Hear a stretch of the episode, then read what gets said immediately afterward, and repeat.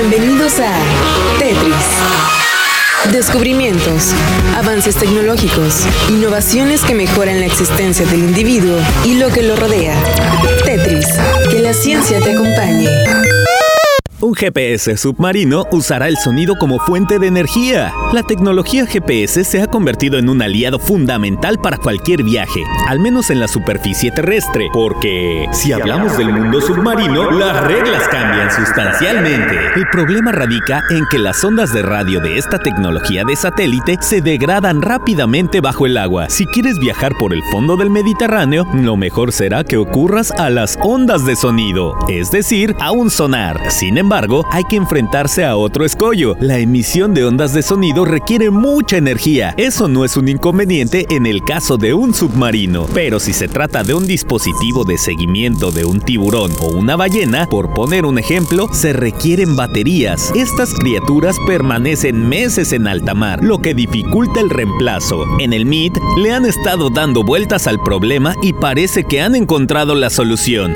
Siempre girando, girando, girando. Hacia la libertad. Utilizar las propias ondas sonoras como fuente de energía. El dispositivo que han desarrollado los investigadores estadounidenses se ha bautizado como V L. Son las siglas de Underwater Backscatter Location, algo así como localización submarina por retrodispersión. ¿Qué cosa? Aunque parezca un nombre complejo, el concepto es relativamente sencillo. Lo que hace es utilizar el impacto de las ondas sonoras sobre un mecanismo piezoeléctrico en lugar de utilizar baterías. También permitirá la ubicación exacta de un animal marino y hasta los efectos del cambio climático en el medio submarino. Ecos oceánicos. Aunque la tecnología es muy prometedora, se enfrenta a varios retos. El principal de ellos es el eco. Esto se debe a que las señales acústicas no solo viajan hacia el receptor, sino también hacia el fondo marino y la superficie, rebotando sucesivamente. En aguas profundas no supone mayor problema, ya que basta con utilizar ondas de diversas frecuencias, una técnica conocida como salto de frecuencia. Sin embargo, cuando hay poca profundidad, el eco de las ondas se multiplica al chocar con el fondo y la superficie. Esto significa que no se emite una nueva señal hasta que la anterior se haya desvanecido. El único problema de este enfoque es que los objetos en movimiento requieren una mayor tasa de bits para ser monitorizados. Si se espacian demasiado las ondas sonoras, el objeto ya habrá cambiado de posición. Encontrar un punto de equilibrio entre la profundidad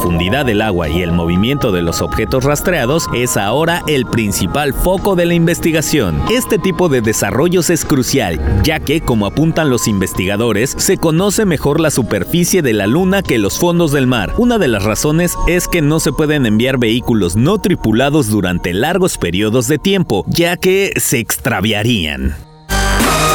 El software ha sido cargado en tu cerebro. Ahora puedes usarlo y compartirlo. Esto ha sido todo en Tetris. Te esperamos en la siguiente emisión. Tetris, que la ciencia te acompañe.